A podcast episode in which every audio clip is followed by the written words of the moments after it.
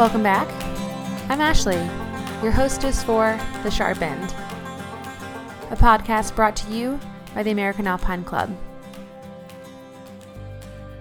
I'd like to apologize for the in and out internet connection in today's interview, which will cover an incident that happened in 2010. Another thing my interviewee had difficulty with was trying to find a quiet place in a room with little echo. He decided to go in his partner's yoga studio. To combat the echo issue in that space, he built a fort with yoga blocks and yoga mats around his body. Go to www.americanalpineclub.org slash sharp dash end dash podcast to see pictures of the fort he built. During our conversation today, he told me an incredibly tragic story. He shared something that he saw firsthand, something that he can never, ever unsee. Meet Steven. So, my name is Steven Lozano. I currently live in Quito, Ecuador. I'm 35 years old. I'm originally from Conifer, Colorado, and I've spent a fair amount of time up in the Northwest, uh, living in Portland, Oregon for a while. Um, I have a background in big wall climbing, mostly vertical climbing, a uh, little mountaineering, and a few good seasons uh, before heading down here uh, backcountry skiing. This is where it leads my story today. Is a good friend of mine, and I and another partner decided to do a January 5th summit, uh, Skin Summit up St. Helens. And for the listeners, Mount St. Helens is an active volcano about 90 miles south of Seattle, Washington, and about 50 miles northeast of Portland, Oregon, and rises about 8,300 feet or um, 2,500 meters. Uh, this was in 2010. Um, the weather has been good. Um, all of us pretty knowledgeable in the backcountry, and uh, we had a nice alpine start and started off uh, Mount St. Helens. And uh, just an average hike, super stoked to be out there. Uh, beautiful, beautiful day. Um, yeah, every, everything seemed just uh, uh, perfect. We got about halfway up St. Helens. It was probably around 10 a.m um, looking nice, and we look kind of down. We're above the timberline and look down, and we see uh, what appeared two gentlemen coming up from behind us, and uh, we heard them talking, and we're like, "Wow, where, where did these guys come from? Are you kidding me? Like, holy crap, they're on, they're just on crampons. Like these guys are, these guys are pushing it." And, uh, we got, well, just keep going, we'll keep going. Uh, kept on trekking, kept on trekking, and these guys kept on catching up to us, and we're like, "Wow, man, these guys are really moving." So you know how it is in the backcountry when you see someone kind of coming, it's, it's definitely pushing yourself to push more. So you're pushing yourself and you're going. Um, we got just below the summit, and our third party guy was getting really tired, and uh, we saw a clear shot to the summit, and he was super safe. So two of us decided to uh, um, go for the summit and kind of just sit up there and, and, enjoy the view and wait for our third party to show up. Uh, like we said, everything seemed nice, nice and safe and clear. Uh, still just an absolutely beautiful day. Can see Rainier in the background. It was just, you know, picture perfect. Super stoked to be out there with your good buddies. Um, as soon as we got to the top, I wouldn't say more than 15 minutes later, these two gentlemen just on their feet just came trekking up. Boom, boom, boom, boom, boom. we're like, hey, man, you guys are super fast. Wow, what, what are you guys doing?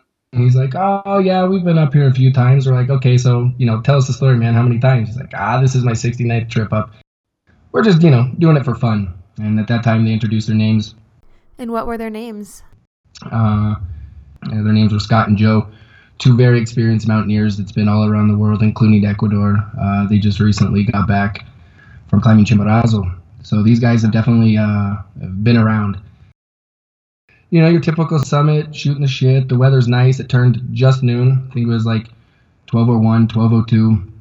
We're waiting for our third buddy to come up and um, Joe took off his backpack, set it down. He grabbed his blue Mountain Hardwear soft shell jacket. Uh, he had his, his beanie on, and um, he said, "Hey, I'm going to do Mount Rainier next week. I was wondering if you guys, you know, snap a photo of me. Would that be all right?" Ah, yeah, of course, man. You guys are awesome, and you know, no, not a problem, not a problem. So Joe kind of, we're all standing in a line of three. It was Scott to my left, me in the middle, and my buddy Kurt to the right, and we um, we were standing there with the camera, and Joe started to take a knee, and he said, "Hey, can you please get Mount Rainier in the background?" And all of a sudden, right at that point, he was standing on a cornice that we couldn't have tell and the cornice broke out from underneath him. And you're only a camera length away from him. Five feet, six feet. And I remember just seeing him just drop. Like it was, it was like if you're holding the camera and you're like, say cheese, and as soon as you say cheese, boom, he was gone. Just vanished. Okay, and then what happened? Um, I dove definitely more than I should have and caught myself kind of on the lip of where the cornice broke. And I remember seeing Joe looking at me and he was just doing everything he can to scrape to grab the snow, ice, whatever he could get. And I remember just looking dead at him and I would say my hands were within two feet from him at our closest point and he just kept trying to scrape, just kept trying to scrape. And then all of a sudden he, I saw him flip over and he just tried to dig his feet, and then all of a sudden a big plume of snow just came in and swiped him. Um, at that point, I remember my buddy grabbing the back of my legs, and then I remember hearing his partner Scott just started freaking out, absolutely 100% freaking out. Um, he he is a very experienced mountaineer, like we said, but this was his best friend, his best friend of his whole life, and he just watched him fall into the crater of Mount St. Helens. Oh my God. Um, from there, we we kind of reacted. Well, we think that we reacted correctly and, and very very quick. Also, uh, Scott was still in in panic and he was just screaming, "Joe, Joe, Joe!" And we had to calm him down. And we're like, "Okay, first things first. Uh, Kurt, get on your phone, call 911." Uh, Kurt ran to his backpack, which was you know five meters away, three meters away and grabbed his phone. As he was starting to call, I heard a high pitched whistle. I took off my helmet. Uh, I heard it again, and I looked at Scott and I said, "Scott, Scott, does does Joe have a whistle?" And he goes, "Yes, he has the Fox 40. It's in his jacket." And at that point, we're like, "Okay, then he landed somewhere. He's safe. He's okay. Let's let's um, okay, let's at least uh, figure out what to do." Since Joe's backpack was still at the top, uh, neither of them had avalanche beacons. We had avalanche beacons on. Um, we came up with a plan to uh, send Kurt down on his skis, being the most experienced skier. Uh, we could see behind us a line of people. Uh, we were the first to come up the summit, and we made a decision to take the avalanche beacon off of Kurt and put it inside of Joe's backpack.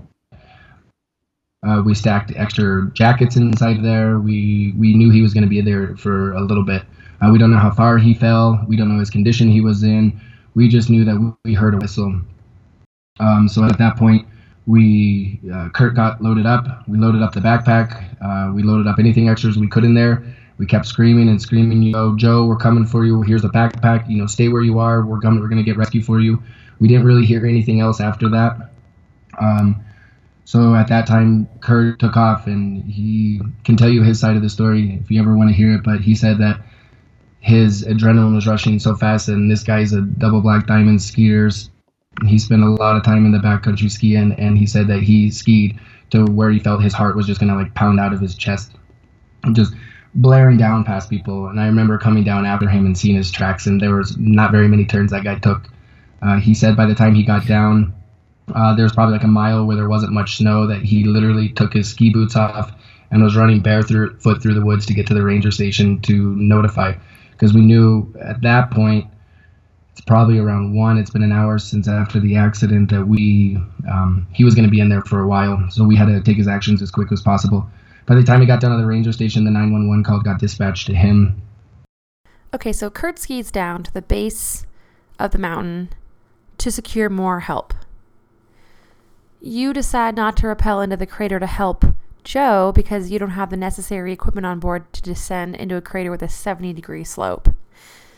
Instead, you and you and Scott continue to load some provisions into Joe's pack that was left on the summit with you, um, and then toss it down to him, hoping he would be able to reach it. which he actually never he never did retrieve his pack down in that crater. So what did you, what did you end up doing next? We ended up uh, skiing down. The third party and I and Scott just walked all the way down. Um, we by the time I got to the parking lot, uh, I remember snagging my friend's boots because I saw him kind of off to the side of the trail, and we walked up and there was full search and rescue ready, and a helicopter was taking off. Um, at that point, we couldn't really do very much. We got a call later that night from the ranger that the, the uh, wind was too heavy inside of there, but they did spot Joe. Wow. He was sitting upright in an upright position, and they said that his backpack was. Uh, I want to say like uh, what was it, maybe like 100 feet from him. So it wasn't very big, but they didn't really give us much um, detail. They said it was just too windy to go in, and he's gonna have to stay the night. Um, I remember that night I didn't get a wink of sleep, knowing that um, Joe was up there in, in, trouble. We don't know his condition, uh, nothing. Um, we talked to Scott later again that night, and he says, no, if, he, if he's around, he can get to his backpack. If he can move, he's a really tough guy. Um, so I remember just laying there with probably one of the longest nights of my life. And like I said, it's hard to believe that that you've met someone for 10 minutes, but you're going through this experience of of just terror. Um, so I got a call the next morning. Um, maybe around 9 a.m., 10 a.m., and it was this, it was the the ranger, and he called and he said um, the helicopter has spotted him, and he's not moving. At this time, we're going to declare that it is a um, that it is a body recovery and not a rescue. No. Um, that was one of the hardest phone calls that I've probably ever had in my life, besides my grandpa passing away. Um, that you, you just you, you felt like you didn't do enough. Right. You, you feel like you didn't. You could have done something better. Maybe if you would have lunged a little bit more, or if you, if you, I, I don't know, had anchors to wrap rappel down to them or something. It's just all these things go inside of your head. Um, later on, the the other gentleman, Scott, his partner, he called and we talked about everything, and he he came by uh, our store personally and gave us a hug and he said thank you guys. What everything you've done was great. I i completely lost it. You guys kept me together. Um, you guys are the guys who got me off the mountain. If i was up there just me i would have gone in over after him but you guys kept me calm. You guys did all the right procedure and you guys did everything to try to rescue my friend um, he said i have something to tell you i'm since i'm friends with the rescue pilots they said that day when they couldn't get him, they saw him sitting upright, and he wasn't even um, he wasn't even brushing the drift away from his face when the helicopter got close to him. But they didn't want to tell us that until the next day, um, when it was 100% certain that he was that he was dead. So there's a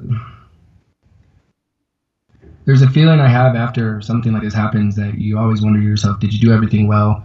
Did they do something wrong? Did you do something wrong? How could have this been prevented? And and my buddy and I still talk about this to the day. We're still super close friends, and uh, we said no matter how experienced you are, like we said, Joe and Scott have been up there 69 times. This was just a a walk in the park for them, and uh, to to have someone so experienced to make a mistake by standing too close to a cornice is is just you just can't grasping. Like, what what was he thinking? But that that happens, and that happens a lot nowadays. Um, that an experienced person uses an old harness, um, doesn't double back, doesn't tie a knot on the end of the rope, or blatantly just stands too close to an edge. Um, it was noon, and it was just the peak of the day, and he just too close to the edge. So, so it's something that you you can't even imagine. You can't even you can't even fathom that that that that's real. It's real life. This is what happened. Or sometimes we just we get so comfortable in the elements, and then something like that happens super super quick. It's it's it interesting that all that there were four of you up top, and it seemed like you know you all got along so quick, and you were you were just joking around and having a good conversation with two strangers and and it's like none of you it never even occurred to any of you to that there was a cornice there. Yeah. It didn't and, and not at all. We knew we were definitely like you know all right let's stay back from the edge. It's you know whatever but i guess the snowdrift have just made such a, a big cornice and even to these guys they've stood up there so many times that, that i can't even imagine. I i've never done a mountain 60 something times. Um, and these gentlemen were probably in I think he was 52. Um, but yeah, just not to be so aware or just to get so comfortable into that zone to be like, oh, I'm just gonna take a one more step back, and he didn't really even look over the edge. He's just like, hey, can you get Rainier in the background? I'm going to climb it next week. Yeah, that, that's insane, and and I want to point out that the timing here is a major factor because this happened around noon on a sunny and warm day and these two factors together may cause snow formations, such as cornices, to weaken and become less stable. So, Steven, if the listeners could take away three major points, what would you want them to be? Um, yeah, be, be aware of your surroundings. Beware of the, the time of the day. You know, it was still pretty cold up there, but it was it was very sunny. Um, another one is to just always be prepared for everything. Um, you know, you have to take your backpack off to, you know, take, take your photo or something. But, you know, maybe if he had his backpack on, like I said, we, we went through over so many scenarios. What if this happened? What if that happened? What, you know, maybe we should have left earlier. Maybe they should have left earlier. Um, I guess that goes back to, to know your surroundings. And um, it's always good to go out with people in the backcountry who are experienced because um, they're the ones that can make a difference of life and death. Yep. And I think that point often gets forgotten. I was wondering, have you been in contact with Scott since the since the accident? Yes, I talk to Scott all the time. Actually, um, after the incident, him as like I said, him and his wife come into our shop next adventure, and he would bring a beer and we would chat. And his wife would say just an amazing the person that Joe was. Um, it really, I've only met face to face a handful of times you know, we'll still send each other on messages during his um, anniversary of his death. He'll always post photos, and we'll comment back and forth to each other. So, um, in such great tragedy, like be you know coming out with a friend and being able to talk with him about it. Um, my friend Kurt and I, um, we constantly talk about it. We we've summited many other peaks together. We've climbed big walls together, and you know it, it created a bond between the two of us that it's there's nothing like it. Um, we know we have each other's backs. I asked Steven what advice he would give listeners, and he said, "Just, Just be, be safe. safe." And that's pretty sound advice, if you ask me, because even on a beautiful sunny day, you have to be constantly aware of your surroundings in the mountains. Gravity does not sleep. Thanks for listening to The Sharp End. If you have suggestions for the show or you want to be on the show, please email me at accidents at americanalpineclub.org. Until next time, play hard and be smart.